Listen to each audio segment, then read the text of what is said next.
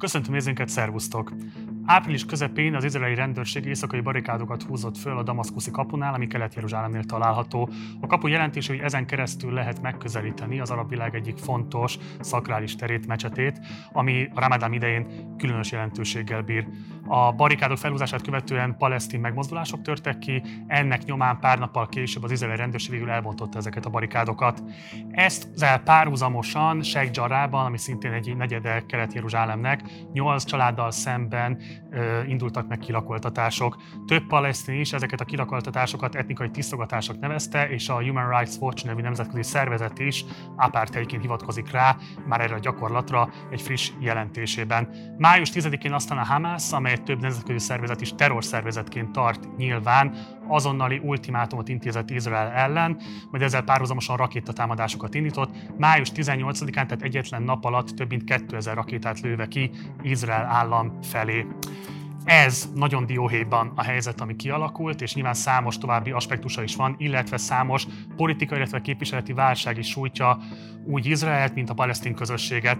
Ezekről a kérdésekről fogunk ma beszélni vendégeimmel, akikkel arra törekszünk, hogy minél átfogóbb és minél alaposabb képet adjunk nektek arról, hogy pontosan mi is zajlik Izraelben és környékén, hogy minél inkább attól a leegyszerűsítő narratívától, miszerint úgynevezett zsidók és úgynevezett arabok küzdenek egymással. Szóval ehelyett sokkal pontosabb képet adjunk arról, hogy milyen érdekcsoportok és milyen politikai konfliktusok tagolják a közösségeket, akár a közösségeken belül is milyen különböző erővonalak rajzolódnak ki.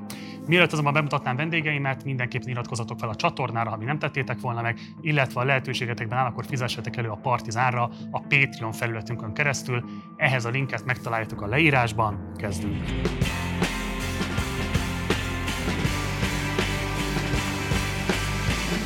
Akkor köszöntöm a stúdióban Gadó János, szociológust, a Szombat szerkesztőjét. Szervusz! Szervusz, jó napot, üdvözlöm a nézőket! És köszöntöm Tóth Csaba Tibort, az azonnali újságíróját. Szervusz! Szia! Kezdjük a, a sejtjarai kirakoltatásokkal.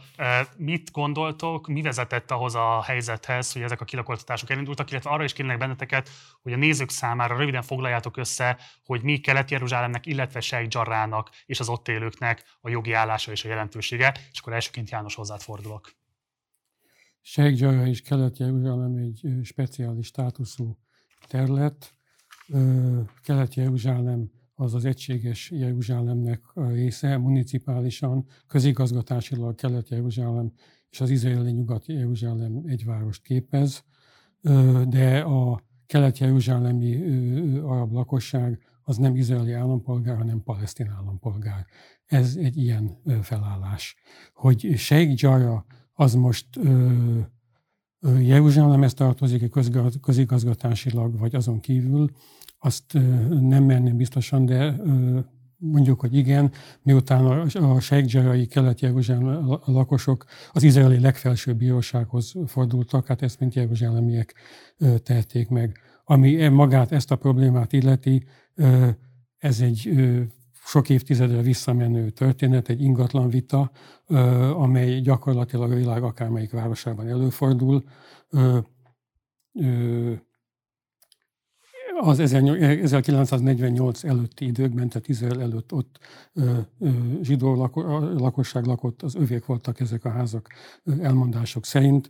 1948-ban ezeket Jordánia elfoglalta, menekült palesztinokat költöztetett oda. 1967 után izraeli lett ez a terület, miután Izrael elfoglalta Kelet-Jeruzsálemet, és a házak régi tulajdonosai jelentkeztek, mondani, hogy ez a miénk, szíveskedjenek távozni. Évtizedes jogvita keletkezett, időközben megegyeztek, hogy az ott élő arab lakosok lakbért fizetnek. Ez nem történt meg. Huzamos, évtizedekig zajló ingatlan vita keletkezett. Ilyen gyakran van. Végül a legfelsőbb bírósághoz fordultak, és a legfelsőbb bíróság a palesztin lakosok kérvényét elutasította, és ki kellett költözni. Tehát az, hogy albérlők kiköltöznek, az nem egy vérfagyasztó dolog, az akárhol kifordul Budapestről New Yorkig. Az, hogy ennek etnikai színezetet adtak, az, hogy palesztinok ellen elkövetett etnikai tisztogatásról beszéltek, hát ez már ennek az egész izraeli-palesztin konfliktusnak a lényege, mert itt minden politika, itt egyetlen lépést nem lehet tenni, úgyhogy ez ne lenne politika. Itt az izraeli iránt nem túl barátságos politikai erők természetesen ezt azonnal átalakították egy ilyen politikai metanarratívává. Azt úgy kezdték interpretálni, hogy itt huzamos ideje, évtizedek óta izraeli etnikai tisztogatás folyik a palesztinok ellen.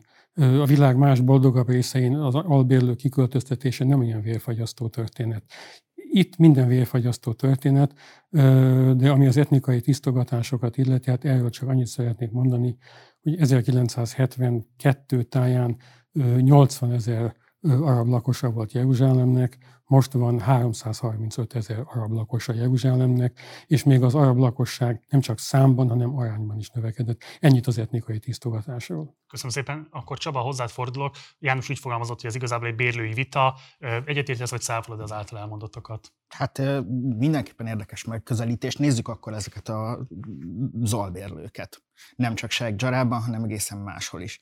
1948 előtt minden ö, ott egyébként az ENSZ és a Jordán kormány megegyezésével 1956-ban házat kapó úgynevezett család az utcán élt, mert ki kellett költözniük hajfából. Annak, hogy a haj, hajfából miért kellett kiköltözniük, hát ezt, ezt ö, azt hiszem, hogy sajnos még mindig nem ö, elegen tudják, ez egy, ez egy erőszakos népesség elüldözés volt a városból, tehát oda kellett átmenni. Azért kellett ezeket az épületeket odaadni, és nagy részben már egyébként ezek, ez a 24 család építette föl, mert az utcán éltek előtte. Ugye akkor az volt a helyzet 1956-ban, hogy a Jeruzsálem nyugati részét, ami akkor is zsidó többségű volt, ugye Izrael, az újonnan alakult Izrael megkapta, viszont a, a tűzszüneti vonal akkor Jeruzsálem közepén húzódott. Na most ez a tűzszüneti vonal 1948-as, ez, ez nagyon fontos, mert mai napig is gyakorlatilag minden vitában, sőt az oszlói megegyezésben is valamennyire ezt vették figyelembe, ugyanis Izrael ugye 1967-ben elfoglalja a keleti, Jeruzsálem keleti részét és Cisjordániát is Jordániától, de ez csak szerintük egy, egy teljesen egységes város, a palesztinok, akiknek erre, az erre való jogát minden nemzetközi fórum megállapította, továbbra is fővárosnak tartják Kelet-Jeruzsálemet. Ezzel szemben mi, sőt, egész Jeruzsálemet is, ők is, mint ahogy Izrael is. Ezzel szemben mi folyik az elmúlt húsz évben, nem csak kelet, Cisjordániában sokkal többet hallunk arról, hogy a nemzetközileg illegális telepek hogy terjeszkednek, hogy vágják el egymástól a nagyobb palesztin városokat, amelynek részeként tehát gyakorlatilag körbekerítik ezeket a népességközpontokat, kizárólagosan általuk használható utakkal. Kicsiben ugyanezt folyik Kelet-Jeruzsálemben, ahol ideológiailag motivált, úgymond ingatlan felvásárlás történik. Honnan tudom ezt? Jeruzsálem alpolgármesterétől, Árjek Kingtől, aki több média is nyíltan megkérdezett, hogy mi ez az egész Sheikh Jarrai ügy, például ahonnan hosszú évtizedek alatt 24 családot, és most a legutolsó négyet ö, lakoltatják ki. Ők azt mondják, hogy ennek az egésznek az a célja, hogy a visszatérés Sionban e, ennek egyfajta ilyen szélső jobboldali megfogalmazása megvalósuljon, és hogy Kelet-Jeruzsálemben ne maradjon arab. Ezt ö, ugye a foglalókat támogató ö, alpolgármester mondta, maguk a foglalók is rengeteg felvételen látható, rendkívül ö, politikailag motivált okokból ö, rakják, raknak ki olyan embereket a saját tulajdonukból, ami az ENSZ szerint, tehát az ENSZ palesztina ügynöksége szerint is a saját tulajdonuk, és erről írásos dokumentumaik vannak.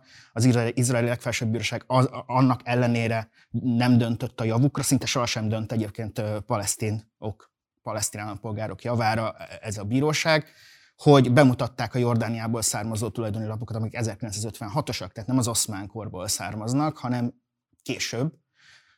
Annyit tennék még ez az egészhez hozzá, hogy mind Cisjordánia, úgy Kelet-Jeruzsálem és Izrael által hivatalosan megszállt területnek minősül, ahol viszont nem albérlő vita egy ilyen, hanem gyakorlatilag a lakosoknak a ö, kitelepítése, elüldözése, ami ugye a nemzetközi jog szerint nem tudom mennyit számít egyébként egy nemzetközi jog, ugyancsak illegális. Tehát én így látom a helyzetet. Ugye egy palesztin író Mohamed El Kurd, akinek az ott most szintén érintett ebben a, a kilakoltatási hullámban, ő a színenek nyilatkozott, és ő arra, arról beszélt, hogy Izraelnek nincs joga autoritásként föllépni Kelet-Jeruzsálemben a nemzetközi jog szerint. Egyébként itt aztán másnap az interjút követően rohamrendőrök vitték el Sheikh Jarrából, de magát ezt a gyakorlatot, hogy a bevezetőben említettem, a Human Rights Watch is elítélte, illetve egy izraeli emberi jogi szervezet, a Bét Szellem is apartheidnek minősítette. Ezekről mit gondolsz, János?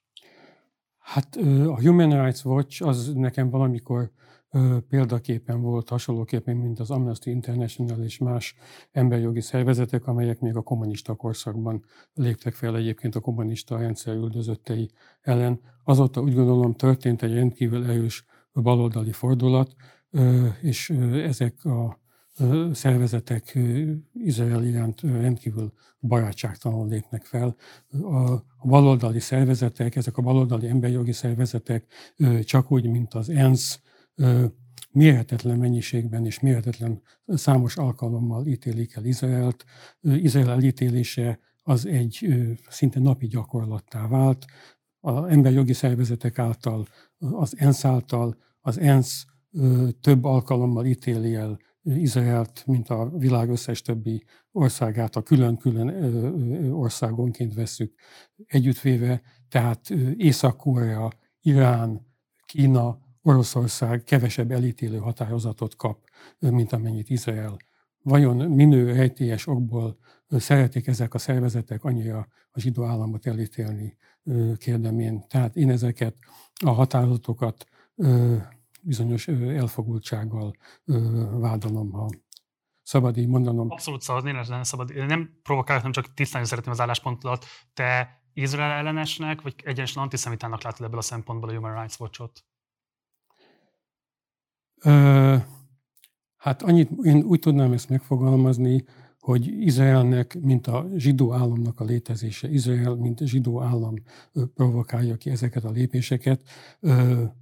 Az a tény, hogy Izrael egy zsidó állam. Nagyon nehezen tudom megmagyarázni, hogy ezek az emberjogi szervezetek, csak úgy, mint az ENSZ különböző emberjogi fórumai, amelyekben olyan országok ülnek, mint Irán, Kína, tehát az emberi jogoknak ilyesfajta bajnokai ülnek az elnökségben.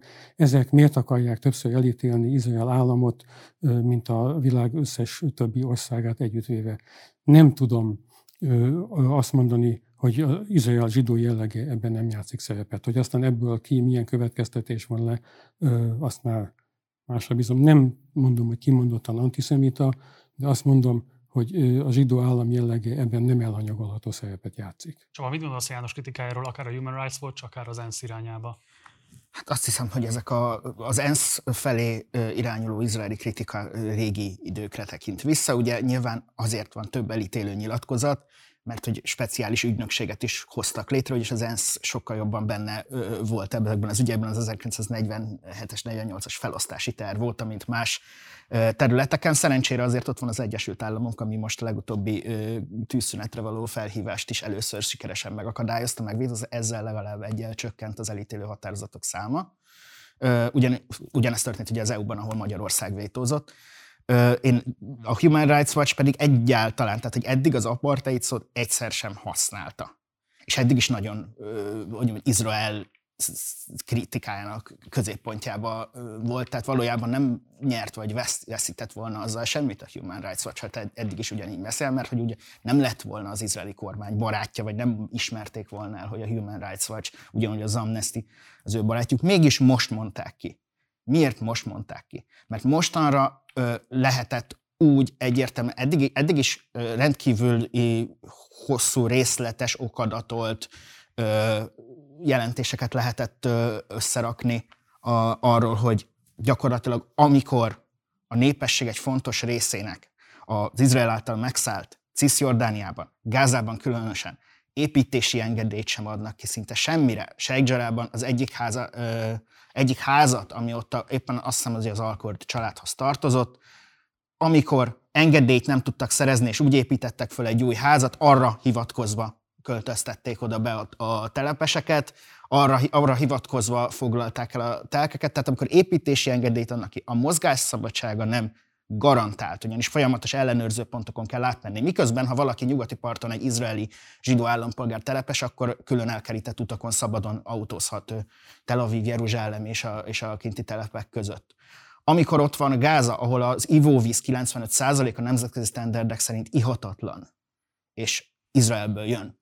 Sőt, most, most, most igazából a gázai ostrom alatt volt olyan politikus, aki bement a tévébe, és azt mondta, hogy, hogy ezek után egyszerűen el kell zárni a vizet, el kell vinni az elektromosságot, és akkor élnek, ameddig élnek, ennyit gázáról. Ez mennyire volt reprezentatív ez a Nem, nem tudom, folyamatosan a, a, az állami tévében folyamatosan megy ez a, a, az egyik legismertebb, például a Kán csatornán az egyik legismertebb izraeli műsorvezető, Dov Gilhár.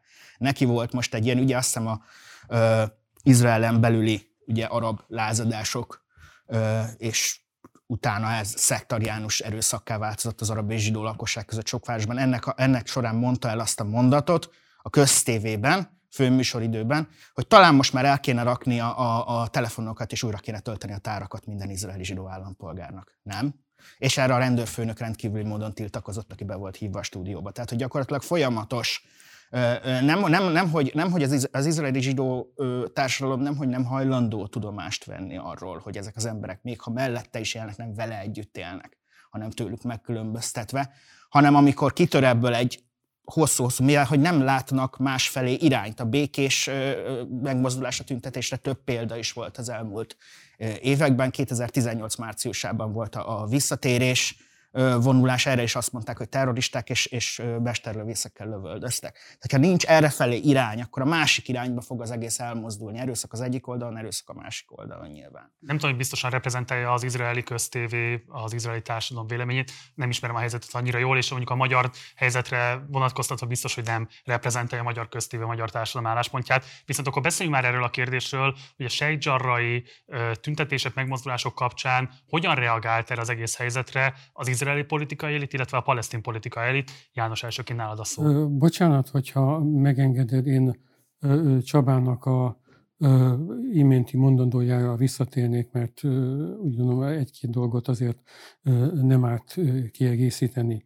Tehát azt mondja Csaba, hogy Jeruzsálemben palesztin arab nem kap építési engedélyt, hogy akkor hogy nőhet Jeruzsálem arab lakossága folyamatosan, hogy hogy lehet ma 330 ezer arab lakos a Jeruzsálemnek, akkor ez egy nagyon izgalmas kérdés. Erre viszont válaszolom most Csaba, és utána majd az én kérdésem, menjünk tovább. És még hozzátehetek ezután valamit még? Először válaszolni a Csaba, és jó, utána folytasd kérlek, csak akkor menjünk végig. Hát, hogy igen, nyilván a, a, a, család, a családok terjeszkedése folyamatos, viszont nem férnek el, tehát hogy nyilvánvalóan teljesen túl zsúfolt. Hogyha ránézünk a térképre, van egy nagy és viszonylag szétterjedt Nyugat-Jeruzsálem, és van egy, van egy nagyon beszorított, és itt igazából generációk által uh, ugyanazokban a házakban lakó uh, palesztin arab lakosság. Egyébként ezt még fontos hozzátenni, a kelet-jeruzsálemi palesztinoknak ugye nincs izraeli állampolgársága, de tartózkodási engedélye van, ez különbözteti meg őket a cisjordániaiaktól, ami azt jelenti, hogy nem is szavazók Izraelben, elvileg Palesztinában szavazók, de most a ramadáni óriási atrocitások, vagy hát a rendőri atrocitások, amik ugye Jeruzsálemi jellemzőek voltak. Ezelőtt viszont gyakorlatilag megakadályozták, hogy a jeruzsálemi palesztinok akár a, palesztin, a később elhalasztott palesztin választásokon, tehát kérdés volt, hogy ott is szavazhatnak-e. Tehát gyakorlatilag nemzetközi értelem ezek hontalan állampolgárok. Nyilvánvalóan van egy, egy demográfiai növekedés még így is, de hogy, de, hogy, de hogy folyamatos arra a folyamatos kísérletek mennek arra, hogy egyrészt a külső peremkerületekre és később Jeruzsálemből is kiszorítsák ezeket az embereket. Hát nyilvánvaló, hogy önmagában a népszaporulat, hát Nyugat-Jeruzsálem és sokkal több laknak, háromszor többen laknak nyilván, mint 73 éve, tehát hogy ez egy, ez egy ilyen nagyon könnyen megcáfolható érv. Az etnikai tisztogatás nem feltétlenül azt jelenti, hogy oda mennek és legép puskáznak mindenkit, és akkor kevesebben lesznek. Az etnikai tisztogatás jelentheti azt is, hogy el kell hagyniuk azt a területet, ahol évtizedek vagy családgenerációk óta éltek, méghozzá politikai okokból is máshol kell élniük. Most ez még lehet Jeruzsálem, Kelet-Jeruzsálemen belül, de a cél, ugye az izraeli állami kormányzati cél az az, hogy folyamatosan Kelet-Jeruzsálemen kívül kerüljenek, és Jeruzsálem egyben a 60-40, vagy akár a nagyobb ö, izraeli zsidó többség biztosítható legyen, mint ö, főváros. Ezt a célt ugye Trump 2017-ben amerikai elnökként szentesítette is, ezzel még inkább elmérgesítve a viszonyokat. Azelőtt, az, azelőtt is ebbe az irányba hajlott az amerikai kormányzat, de mégse költöztették át például a nagykövetséget. És akkor miért elfogunk a kérdésem, akkor legyen még egy tisztázó kérdés, amit akartál föltenni, János? Ö, igen, arról is szó volt, hogy ö, Gázában milyen rossz minőségű az ivóvíz, és milyen szerencsétlen az ott élőknek az életkörülménye. Hát ez talán abból is van, hogy a Gázába segélyként folyosított 100 millió dollárokból a Hamas, amely egy iszlámista terrorszervezet, katonai infrastruktúrát épít, és nem arra fordítja, amire ezt a nemzetközi szervezetek vagy az ENSZ adják. Aki ránézett egy térképre, az lát, mert ilyen térképeket bemutattak a gázai civil lakosság által lakott övezetekben hatalmas katonai infrastruktúrát építettek ki, az utcák alatt húzódnak a katonai célú alagutak, a lakóházak mellett vannak a rakéta kilövő állomások, abban a házban, amit az izraeli hadsereg lerombolt, a Hamasnak katonai irányítópontjai voltak, általában a Hamas egy végsőkig militarizált iszlámista szervezet, amely iszlámista ideológiával tömi a lakosságnak a fejét legkisebb kortól kezdve. Itt próbáltam is képeket küldeni arról, hogy Ismail Haniyeh, a Hamas katonai, a Hamas politikai vezetője három-négy éves öngyilkos robbantónak öltöztetett kisgyerekekkel pózol. Tehát van egy végsőkig militarizált övezet, amely nem azért végsőkig militarizált, mert kétségbe esett, hanem azért, mert egy iszlámista rezsim uralja, amelynek célja a dzsihad és Izrael eltakarítása az útból, ami egyébként az alapszabályokban is benne van. Benne van az, hogy harcunk a zsidók ellen, így a zsidók ellen mély, és a végső győzelemig fog folyni. Egy ilyen rezsim uralkodik Gázában, amely egyfelől korrupt, és a segélyek egy részét ellopja, a másik felét pedig katonai célokra fordítja. Ilyen körülmények között ezután Izraelt felelőssé tenni azért, hogy az ivóvíz meg a csatornázás nem megfelelő, Nincs, nincs ilyen kiépített infrastruktúra, mert a Hamas másra fordítja a pénzt. Jó, akkor, akkor ebből menjünk át az előző kérdésemre, tehát hogy akkor hogyan viszonyul a palesztin elit, politikai elit, akkor nézzük meg először ezt, és akkor beszéljünk egy kicsit a Hamas szerepéről. Milyen jogálláson jelenleg a Hamasnak, Csaba kérlek beszélj erről, illetve beszéljünk arról is, hogy hogyan zajlottak azok a választások, vagy pontosabban mi a helyzet a választásokkal, milyen jogálláson jelenleg a Hamasnak. Erről kérlek ki, akkor fejtsd ki a véleményed mielőtt bármit is mondanék, nyilvánvalóan e- ezt feltétlenül le kell szögeznem, hogy ha Gázából rakétákat lőnek Izraelre, akkor Izraelnek erre válaszolnia kell. Tehát ez, ez teljesen egyértelmű. A Hamas kérdése. Szeretik nagyon a Hamasra leszűkíteni azt az egész kérdést. Viszont valójában tényleg anélkül, hogy bár, bármi, bármiben ö, szimpatizálnék bármivel, ami politikailag valaha is ott történt 2006 óta, kérdezem, hogy, hogy egy körbezárt Izrael által két oldalról körbezárt, normális ivóvízhez nem jutó fejadagok, ENSZ fejadagokon élő 5400 ember per négyzetkilométer népsűrűségű ilyen nyílt börtönszerű valami, ezt nem én mondom, hanem Ariel Sharonnak a, a Héber Egyetemen tanító ö, szociológus ö, monográfus, aki könyvet írt az akkori miniszterelnökről. Ő nevezte először ugye Gázát a világ legnagyobb ö, szabadtéri börtönének, tehát hogy, és ez még a Hamasnak a megválasztása előtti állapotot is tükrözi. Ebben a helyzetben, amikor a békés ellenállásnak egyébként néha föltámadó hullámai rendszeresen elbuktak, és nem látják, hogy hogy lehet ebből a helyzetből kitörni. Gázából nem lehet kifelé utazni egyébként Izrael felé ebben a helyzetben az, hogy a palesztin ö, politikai elit, hát szoktak erről beszélni, hogy a palesztin politikai elittel mi van. Van ennek két része. Cisjordániát ugye a még Arafat által alakított ö, PFS, palesztin felszabadítási szervezet mostanra már teljesen kiüresedett, ilyen, ilyen rút szibarita váz, ilyen teljesen előregedett, és ugyancsak elég korrupt testülete uralja. Ezeknek mostanra, gyakorlatilag most, most az Arafat halála utáni második elnök Mahmoud Abbas ott a hivatalos elnök. Az, hogy minek az elnöke, azt pontosan nem lehet tudni, ugyanis a Cisjordániát ugye keres, keresztbe kasul szabdalják például az izraeli terepek, amelyeket Izrael úgy kezel, mintha az országa a teljes jogú részei lennének. Ezek között vannak ilyen kis bantusztánszerű részek, amelyek általában városok, vagy ilyen falucsoportok, Hebrontól fölfelé Ramallakig és, és, és Napluszig, hogy ő pontosan minek az elnöke, van egy biztonsági sereg, de az általában palesztin tüntetéket szokta összeszedni a saját területén, az biztos, hogy valamennyire az izraeli megszállás tartja őt hatalmon, ezért nem szeretne kiírni a választásokat. Nyilvánvaló, hogy ezeken a választásokon most jelen pillanatban, ezek után az összecsapások után az fog győzni, aki, akinél a palesztinok azt látják, hogy a, folyamatos, mindennapos és néha fölhorgadó erőszaktól szemben valamiféle választ ad, vagy ilyesmi, és éppen ezért én is beszéltem most kelet-jeruzsálemi palesztin polgárral, teljesen békés könyvárus, azt mondta, hogy soha többé, főleg európai médiának, ő se fogja most már elítélni a Hamas, mert mindig erre használják őket, ő neki semmilyen nézetét nem tükrözi az iszlamista szervezet, de azt mondja, meg kell értenünk, hogy a palesztin társadalom, főleg egy ilyen folyamatos, folyamatosan mélő humanitárius krízisben lévő palesztin társadalom nem lát semmilyen más megoldást az erőszakos terjeszkedés ellen, hogy magára fölhívja a figyelmet, csak az ilyen akciók. És, és, és hogy ezzel a realitással akármennyire nem tetszik nekünk Európában, szembe kell egyszerűen néznünk, hogy ez egészen addig így marad, amíg, amíg a diplomáciai útra vissza nem terelődik valahogy a dolog. És, és, és láthatjuk a mostani gázai háború előtte 2014-ben volt, 2012-ben, 2008-ban ugyanilyen szőnyegbombázás, mondjuk a 2014-es volt talán a legdurvább, ott szárazföldi invázióval is próbálkozott az izraeli hadsereg, ugyanazzal az eredménnyel járnak.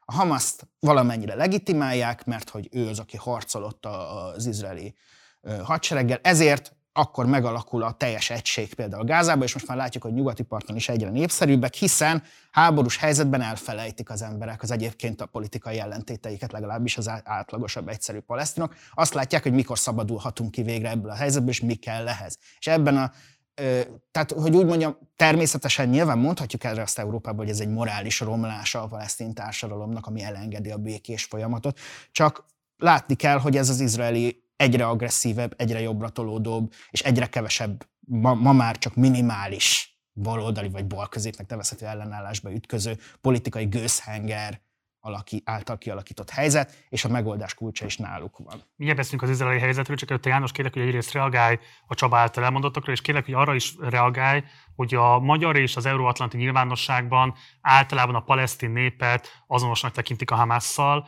Mennyiben állja meg ez a helyét, mennyiben reprezentálja ténylegesen a Hamász a palesztin nép politikai érdekeit? Jó, akkor először a Csaba mondani valójára.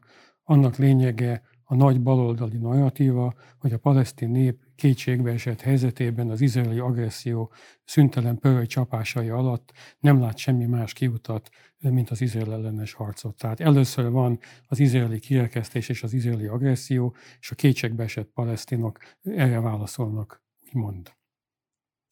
Ilyen körülmények között fel nem foghatom, hogyha olyan kétségbejtő a, a palesztinoknak a helyzete, akkor, ahogy az előbb is már hangsúlyoztam, miért kell a vízvezetékre, szennyvíz elvezető vezetékre, iskolára, közigazgatásra és polgári infrastruktúrára adott európai és ENSZ százmilliókat katonai célokra fordítani? Miért építenek a vízvezetékrendszer adott pénzekből katonai alagutat, rakéta kilövő állást, rakétagyárakat, csempészalagutakat?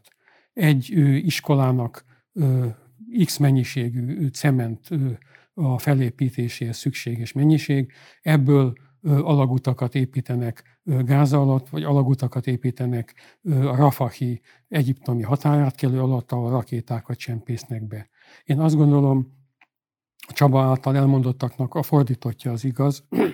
Azért vannak olyan kétségbeestő ejtő helyzetben, azért vannak olyan kétségbeejtő szociális helyzetben, mert a Hamaszt a legkevésbé sem érdekli a lakosság szociális helyzete. A Hamas a palesztin lakosságot ágyútölteléknek tekinti. Ahogy mondtam, ékes bizonyíték ennek az, hogy a Hamas vezérek öngyilkos robbantónak öltöztetett gyerekekkel pózolnak. Tehát előbb van a Hamas iszlámista, dzsihadista kultúrája, és ebből jön a katasztrofális szociális helyzet, amit aztán felhasználnak önigazolásra.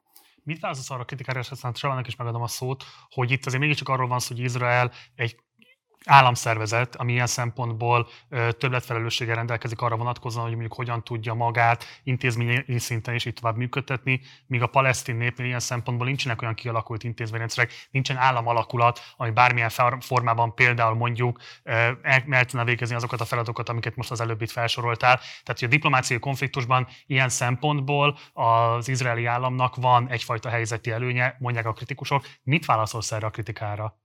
Nem egészen értem. Tehát a, a Hamasnak, amely Gázában a közigazgatást gyakorolja, nincsen lehetősége arra, hogy vízvezetéket építsen, vagy iskolákat építsen? Vagy lehet, hogy nem értem a kérdést. Mi az, amit a Hamas nem tud elvégezni? Mert hatalma van, izraeli katonák nincsenek jelen, izraeli közigazgatás ott nincsen jelen. A Hamasnak teljhatalma van. Administratív, katonai, vallási, oktatási, minden szempontból teljhatalma van. Úgyhogy nem értem, mi az, amit a gázai lakosság javára nem tudna megvalósítani. Ezt, ezt így nem látom át. Jó, Csaba? A Hamas rengeteg itt felsorolt jogos kritika is érhető, viszont egy dolog biztos, nem szuverén Gáza területén. Nem birtokolja Gáza légterét, és 9 kilométerre lehet kimenni a tengeren bármilyen polgárnak tovább nem, tehát hogy a tengeri kiárata is el van zárva. Ugye Egyiptom már egy jó ideje az El-Sisi kormányzat, az El-Sisi rezsim alatt ebben együttműködik Izrael, ők is lezárják alul a határokat. Tehát egy az egyben körbe van zárva, onnan senki sebe nem mehet senki, és láttam egyébként ilyen gyakorlatokat is, szerencsére csak filmen, hogy hogy kell például valaki, hogyha a Gázából ki akar utazni, mit kell tennie. A helyi hatóságnál jeleznie kell, hogy X helyre akarok menni mondjuk Cisjordániában. Ezt a kérvényt a Hamas tisztségviselői továbbítják Izraelnek, akik döntenek arról, hogy ki mehet-e vagy nem mehet ki Gázából az adott személy. Tehát általában 90%-ban nem mehet ki, itt ugye szétszakított családokról is, is, is van szó. Tehát én, én úgy látom, hogy ez az egész helyzet, ezek az, ezek az elkerített Bantusztán státusza igazából Gázának, ahol ugye nyilvánvalóan nem lehet azt mondani, hogy a Hamas teljes szuverenitást gyakorol, állami ért, értelemben lévő szuverenitást gyakorol a, a, terület fölött. Ez egy ilyen, hogy mondjam, intő és elrettentő példa akar lenni például a cisziordániai palesztinok felé, hogyha sokat mozognak, ők is egy ugyanilyenben találhatják magukat és, és, és szerintem a másik, amit meg hangsúlyoznunk kell, hogy 2006-ban megválasztották ugye a Bussék által kialkudott választáson a Hamaszt, erről úgy ma is folynak a viták, hogy ez mennyire volt legitim és szabad választás, viszont azóta se ismételhették meg egyáltalán. Ennek a körülményeit ugye az e területeket katonailag és tényleges értelemben ellenőrző Izrael, és az ilyen mindenféle palesztin hatóságok sem teremtik meg soha. Tehát nem derült az ki, hogy Gáza lakosság egy, egy normális, békés helyzetben hogy gondolkodik, megválasztaná, szeretnie, nem szeretnie, ugyanis be vannak szorítva egy folyamatos ostrom állapotba, ami 15 éve tart, ahol nem ezzel fognak a mindennapokban foglalkozni, hogy, hogy, hogy, hogy politikai és közéletet éljenek, hanem a mindennapos túléléssel általában. A János kritikai közül kérek Csaba, hogy válaszolj még arra a kérdésre, mi szerint, ugye te is azt mondtad, hogy a Hamas 2006-ban választották meg, mert akkor volt utoljára választás, hogy milyen olyan érdemi ellenállás van a palesztin nép körében, ami megpróbálná a Hamas egyeduralmát megkérdőjelezni, az ott esetben megtörni. Van-e bármilyen olyan érdemi társadalmi mozgás, ami ilyen szempontból a János által elmondott kritikákra válasz lehet, hogy a palesztin nép körében is van elégedetlenség, sőt engedetlenség is a Hamas uralmával szemben? Békeidőben egyiket van, amikor elég nagy szünet van két izraeli támadás között, és mondjuk a romok eltakarítását körülbelül már befejezték, általában el szokott indulni, szoktak lenni. Van ilyen Facebook mozgalom is, hogy él, volt ilyen Facebook mozgalom is, hogy élni akarunk. Ezeket brutál, brutálisan elnyomja a helyi rezsim, és gyakorlatilag bloggereket, újságírókat szólásszabadságról nem, nem lehet beszélni, de hogy, de hogy, hogy valójában tényleg az a, éppen most 2021-ben tartunk megint ott, mint már számtalanszor, hogy egy újabb és újabb háborús provokáció után sorra kerülő konfliktus ezeket a határokat elmossa. Megalakul egy ilyen nagy, átfogó palesztin identitás, ahol a egyébként jelentős szekularista baloldali mozgalmárok is azt mondják, hogy de könyörgöm, akárhány, akárhányszor engem fölhívnak, nem beszélhetek a, a kitelepítésekről, az elnyomásról, a, a folyamatos agresszióról a, a, a Cisjordániában az izraeli telepesek által, mert ahányszor a, a médiában fölhívnak, és most itt a konfliktus kezdetén ez volt a jellemző, mindig arról jelznek, hogy na de elítélem a Hamaszt. És hogy igazából ez egyfajta ilyen önbecsülési kérdés lett mindenki számára, hogy engem folyamatosan ezzel összemosnak, nem én lőttem ki a rakétákat, ugyanakkor ellenállok az elnyomás ellen, és hogy, és hogy igazából nem nincs mód arra, hogy ezt, hogy mondjam, becsületvesztés nélkül ebben a helyzetben egy nyílt, sokszor nyílt, sokszor pedig alig, alig rejtett háborús helyzetben kihangsúlyozzuk. Ugye a konfliktus megítélése szempontjából a nemzetközi közvéleményben fordulópont volt a május 15-i bombázás, amikor is az al épületet izraeli légierők megtámadták. Ugye ez volt az az épület, ahol egy 13 emeletes toronyház, ahol részben az Al Jazeera, illetve az AP nevű, AP nevű amerikai hírügynökség Gáza irodái működtek. Ezt a cselekedetet a riporterek határok nélkül is elítélte, és arról számolt be, hogy a célja a támadásnak az volt, hogy megnehezítse a konfliktus újságírói tudósítását, és nemzetközi büntetőbíróságnál kérte, hogy vizsgálja meg, nem számít-e háborús bűnnek, amit az izraeli haderő tett. Mit gondolsz erről, János? Ö, az előzményekről Csaba tette egy ilyen megjegyzést, hogy Izrael úgymond szőnyegbombázást hajtott végre a Gáza ellen. Nem felel meg a valóságnak. Izrael...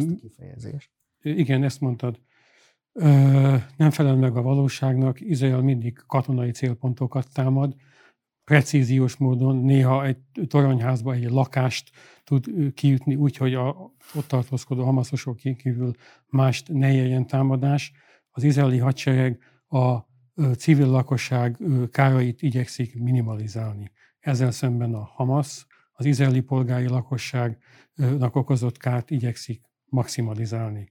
A Hamas az izraeli polgári lakosságot támadja. Az izraeli haderő a Hamasznak a bázisait és a Hamasznak a fegyvereseit támadja. Ez alapvető elkölcsi különbség a kétfajta hadviselés között. Bocsáss meg, ugye itt pont a toronyház elleni támadás kapcsán az épének a munkatársai azt mondták, hogy ők 15 éve dolgoznak ebben a toronyházban, és soha nem láttak még ott Hamaszost. Ez rendkívül megható és megindító. Ők nyilván úgy képzelik el a Hamaszost, hogy annak fekete csukja van a fején, zöld iszlámista szalag fut a homlokán, és öngyilkos robbantó mellény van az oldalán. Ilyet valószínűleg nem láttak, és akkor ők meg is nyugodtak abban, hogy itt nincsenek hamaszosok.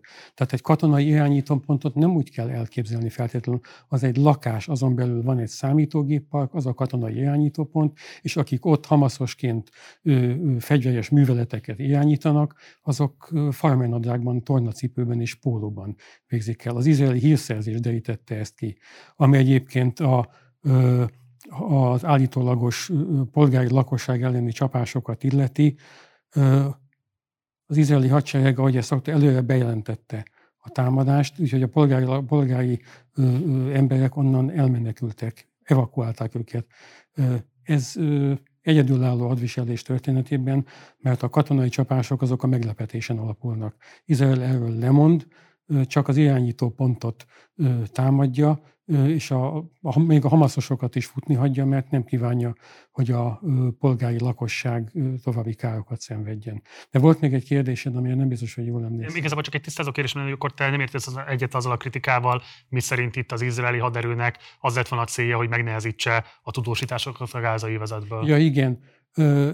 Ezt rendkívül az izraeli hadvezetés, amely az izraeli politikai irányítás alatt áll, nem olyan hülye, hogy elképzelje, hogyha az Al Jazeera tudósítóit egy ö, hatodik emeleti ö, stúdióból kiebrudalják, akkor ne tudna máshova elmenni. A, a Hamas irányítása alatt álló ö, ö, hatóságok fognak adni ö, az Al Jazeera-nak és a más tévétársaságoknak és hírügynökségeknek megfelelő helységet, nem gondolhatja komolyan azt az izraeli katonai irányítás, hogy ezzel megbénítja, vagy akár törekszik megbét, megbénítani a tudósítást, dilettantizmusra vallon, és ennyi az izraeli katonai vezetés nem dilettáns. Mit lehet elmondani az izraeli belpolitika folyamatairól? Ugye Benjamin Netanyahu nem tud kormányt alakítani, most arról megy a vita, hogy kell-e újabb választást kiírni, nem kell újabb választást kiírni. Sokan azzal is vádolják Netanyahu kormányát, hogy konkrétan arra használja a konfliktust, hogy ezzel is a politikai válságon túl lendítse saját magát, mert ugye amennyiben elveszteni a kormányzás lehetőségét, akkor rendkívül súlyos korrupciós vádakkal kellene szembenéznie. Hogy lehet leírni most jelenleg az izraeli belpolitika helyzetét? Hát először is válaszolnék egy itt elhangzott megjegyzésre, nem gondolom, hogy az AP 13 éve Gázában tudósított, tehát ott helyben élő és dolgozó tudós újságírói olyan hülyek lennének, hogy nem tudják, hol vannak a Hamas központok. Tehát akkor, akkor teljesen alkalmatlanak lennének a munkájukra, amit én egyébként nem gondolok róluk. És az AP nek az Associated Press központja meg nem alap nélkül fogja állítani, hogy nem volt abban az épületben egy hamaszos se. Az izraeli belpolitika szerepét ebben az egészben nagyon sokat emlegették. Ugye nyilván egy folyamatos politikai válság alakulott ki, bár, hogy úgy mondjam, a gázai háborúkat tekintve nincs olyan nagy különbség a különböző pártok között, mindannyiuk támo- majdnem mindegyikük száz százalékig támogatja ezt az egész folyamatot, és azt, a foly- azt ahogy megy. Voltak arra felvetések a, a Ramadánnál az Al-Aqsa és a Sheikh Jarrah konfliktus rendőri eszkalálásánál, mert erre, is videófelvételeink vannak, hogy, hogy, hogy a rendőrök sokszor eszkalálták a helyzetet, politikusok oda kimentek és provokálták a, a tüntető palesztinokat is, hogy volt, a, volt erre feltételezés, hogy ez a Netanyahu hatalmának a megőrzésére tett kísérlet, amit én szerintem kicsit szűklátókörűnek látok, vagy, vagy hát nem tudom, a, a térség logikája nem szűkíthető le ilyen egyszerű politikai célokra. Ha volt is ilyen szándék még az elején mondjuk a Likudban, hogy, hogy, összeve, hogy, hogy az egymással összevesző valamikori szövetségesét, Naftali Bennetet és a többieket valahogy egy oldalra állítsa nemzeti alapon, akkor ez, akkor ez a szándékon totálisan túl lett lőve, és egy ilyen óriási válság alakult ki inkább ehelyett. Tehát, hogy én nem, nem tartom elégségesnek magyarázatod azt, hogy ez az egész Benjamin Net, arra azt, hogy ez az egész Benjamin Netanyahu hatalom vágyának a megőrzése. Ez sajnos ez a, ennek a telepítő és sokszor agresszív és házfoglaló, térfoglaló logikának a sajnálatos következménye, hogy, hogy hogy nyilván a lakosság, akit ez érint, akik a jogaiba korlátoznak, az lázadási, vagy esetleg nagyon erőszakos lázadási eszközöket is keres arra nézve, hogy hogy tud ebből a helyzetből, ebből a ketrecből kitörni. És, és, és ez a fajta logika minden másféle logikát fölemészt. Amikor azt kérdezik, hogy miért nem tudnak békében élni, vagy amikor arról beszélünk, hogy tűzszünet van, az számukra a mindennapi, úgy mondjam, megalázás, vegzálás, visszatérését jelenti, és mondjuk esetleg csak az izraeli zsidó társadalomnak jelent egy lélegzetvételnyi szünetet egyébként ebben az egész helyzetben, ebben az egész háborúban. János, kérlek, hogy te is mondd, hogy hogyan látod jelenleg az izraeli belpolitikát ebben a konfliktusban konkrétan. Ha szabad tágabb összefüggéseiben, tehát Csabának volt egy olyan interpretációja, hogy az izraeli belpolitika agresszív jobbra tolódása ez az alapkörnyezet, amely ilyen kétségbe esett helyzetben sodorja a palesztinokat, és ők nem látnak más kiutat, mint a lázadást. Kérdezem akkor ezek után, ha az izraeli belpolitika úgymond jobbra tolódik és agresszív, akkor miként vélekedjünk a Hamasznak arról a politikájáról, amely ennél radikálisabb már nem is lehetne, amely iszlámista agymosásnak veti alá az egész lakosságot, öngyilkos robbantónak neveli a három-négy éves gyerekeket, és ebben a szellemben tartja az egész lakosságot. Ez nem játszik szerepet a konfliktus kirobbantásában?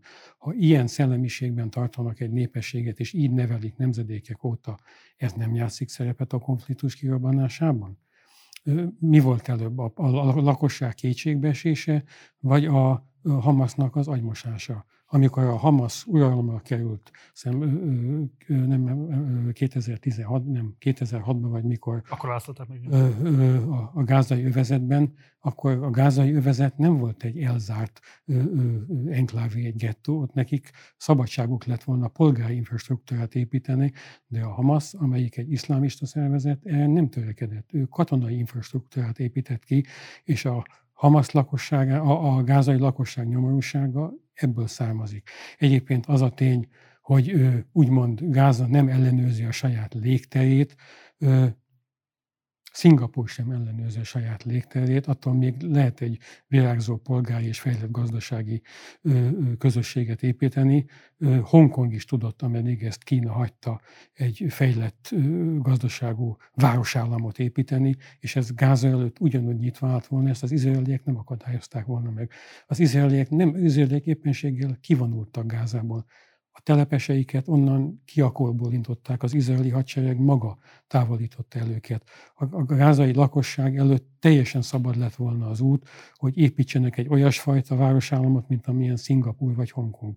Izrael nem kényszerítette őket arra, hogy a Hamaszt juttassák hatalomra és iszlámista rendszer valósítsanak meg.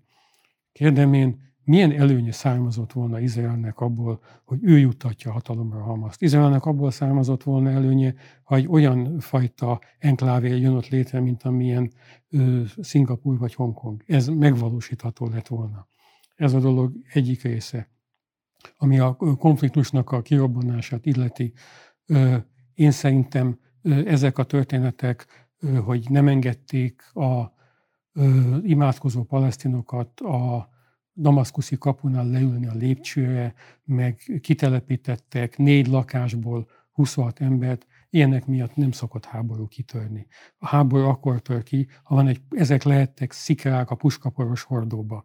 De a puskaporos hordó az ott volt, és a puskaporos hordó az a Hamas és az ő hatalmas katonai infrastruktúrája, és a sok ezer rakéta, amit felhalmozott, és amit nem más célból halmozott fel, mint hogy kilője őket az izraeli polgári lakosságra. A Hamas erre évek óta készült. Ehhez csak tényleg egy szikra kellett, vagy inkább egy ügy kellett és az ügy az a mélyebben fölkókkal, pontosabban mondva szerintem az volt, hogy beindult egy olyan folyamat, amely Izraelt integrálni kezdte az arab világba. Diplomáciai kapcsolatok jöttek létre az emirátusokkal, Marokkóval, Szudánnal, Izrael izolációja kezdett oldódni. Az izraeli arab lakosság kezdett valahogy integrálódni. Az izraeli arab pártok esetleg részt vettek volna a kormányban. Mindez arról szólt, hogy Izrael és az arab országok, meg a saját arab lakossága közötti árok az visszahúzódik, kialakulnak kapcsolatok, kialakul békés kommunikáció, turizmus, üzleti élet, hasonlók. Ez nyilván a Hamasnak semmiképpen nem volt ínyéje, mert az a szervezet, aminek az alapszabályában benne van, hogy a zsidók ellen harcolunk, ezt nem óhajtja. Erre használták fel ügyül a a, a albérlő kilakoltatását, meg a feszültségeket a templomhegyen, ami egyébként évről évre ismétlődik a Malán idején. És mi gondolsz a Netanyahu kormányzatról? Tehát szerinted áll-e érdekükben a konfliktus erőszakos eszkalációja? Hát erre azt tudom mondani, hogy keresek egy hasonlatot. Churchillnek 1939-ben érdekében állt a konfliktus eszkalációja a náci Németország, mert így lehetett miniszterelnök.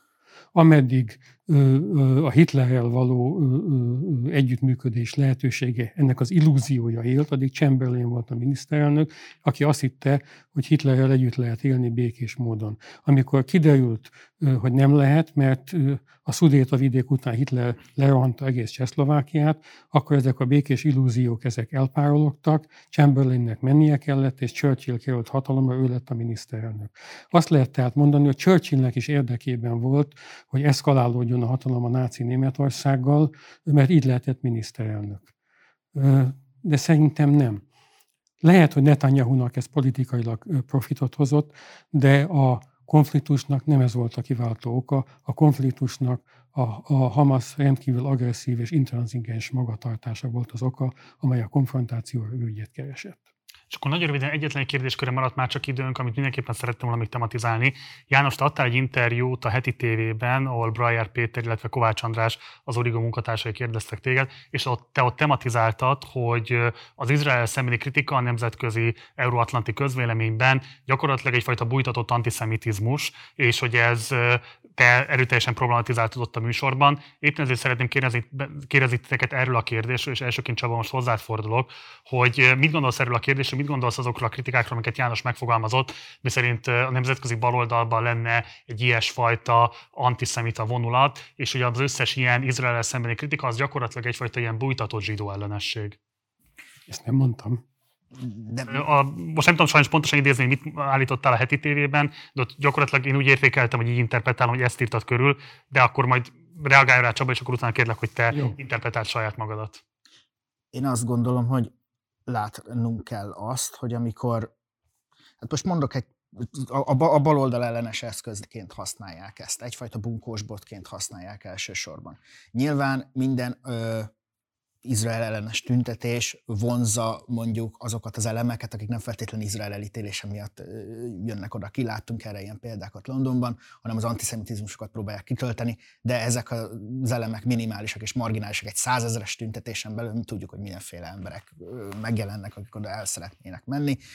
baloldali politikusok Európában nem tettek semmiféle antiszemita ízű kijelentéseket, általában nem is lovagolták meg ebbe az irányba ezeket az eseményeket. Teljesen egyértelmű, a kritikájuk Izrael állama és a, a palesztinok helyzetevel összefüggésben fogalmazódott meg. És hát egyébként, amikor elhangzanak sarkosabb kijelentések, amelyek például a, a brit munkáspárból is kizártak embereket, amik fasizmushoz és hasonlókhoz hasonlítják Izraelt, arról csak annyit tudok elmondani, 1948-ban maga Hannah Arendt és Albert Einstein mondta azt, az akkori izraeli jobboldal vezetője látogatott Amerikába, hogy fasisztikus módszerekkel él, ezért nem szeretnék támogatni, erről egy nyílt levelet írtak. A mai hogy úgy mondjam, baloldal ellenes közhangulatban, például ők is öngyűlölő zsidókká, vagy antiszemitákká, vagy nem tudom, minősülnének. Egyébként Izrael megalakulásának két rendkívül fontos támogatójáról van szó, 1948-ban volt ez a nyílt levél. Tehát szerintem, ami, hogy úgy mondjam, itthon is, és külföldön, és főleg nyugaton ma, most már ez kev, sokkal kevésbé hatékony, például 2021-ben, mint régebben, a jobboldali média és a jobboldali kormányok részéről folyik, az az, hogy, hogy, hogy, hogy egy nagyon súlyos európai örökség, és hogy a holokausznak a rendkívül súlyos öröksége miatt mindenkit, akinek gyakorlatilag lényegében egy érdemi baja van Izraellel, az beletegyen ebbe az úgynevezett baloldali antiszemita kalapba, holott például az én álláspontom szerint is semmilyen kormány kritikája nem lehet, Erdogan kritikája nem lehet tör, török ellenesség, mégis ezt szokták mondani. Orbán Viktor pedig mindenki, aki neki, neki nem tetszik, az szeret ilyen, legalábbis az újságírói szeretnek magyar ellenesnek vagy hazaárulónak minősíteni.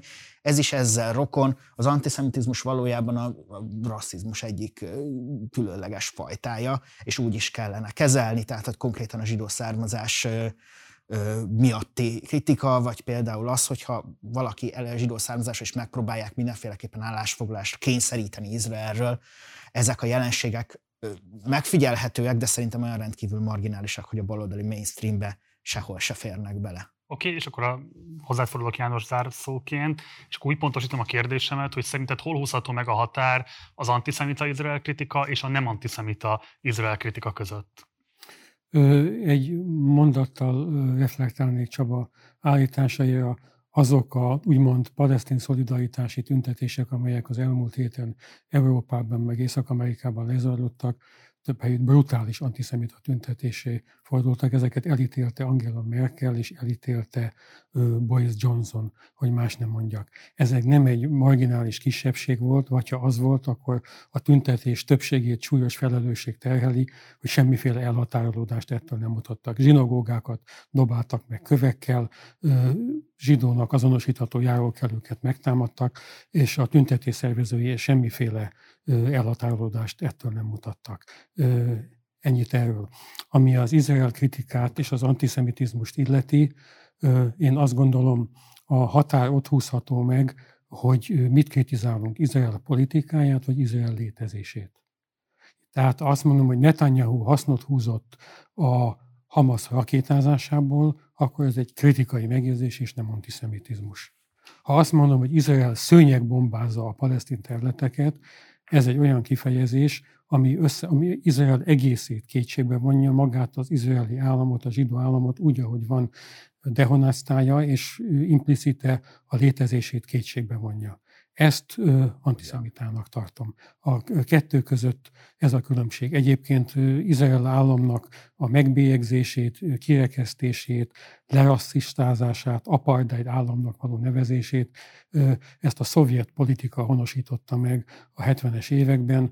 A Szovjetunió, amely egy gyakorlatilag forma szerint nem, gyakorlatilag egy antiszemita ország volt, ahonnan a zsidó lakosság el is menekült, amikor ezt megtehette, belpolitikában és külpolitikában is antiszemita vonalat vitt, és vezető szerepe volt abban, hogy az ENSZ ezt az antiszemita kultúrát meghonosította. Akkor nevezték el a cionizmus a rasszizmusnak, a cionizmus az Izrael állam alapító eszméje, hogy azt a rasszizmusnak nevezik, akkor ezzel kétségbe vonják Izrael állam létezését.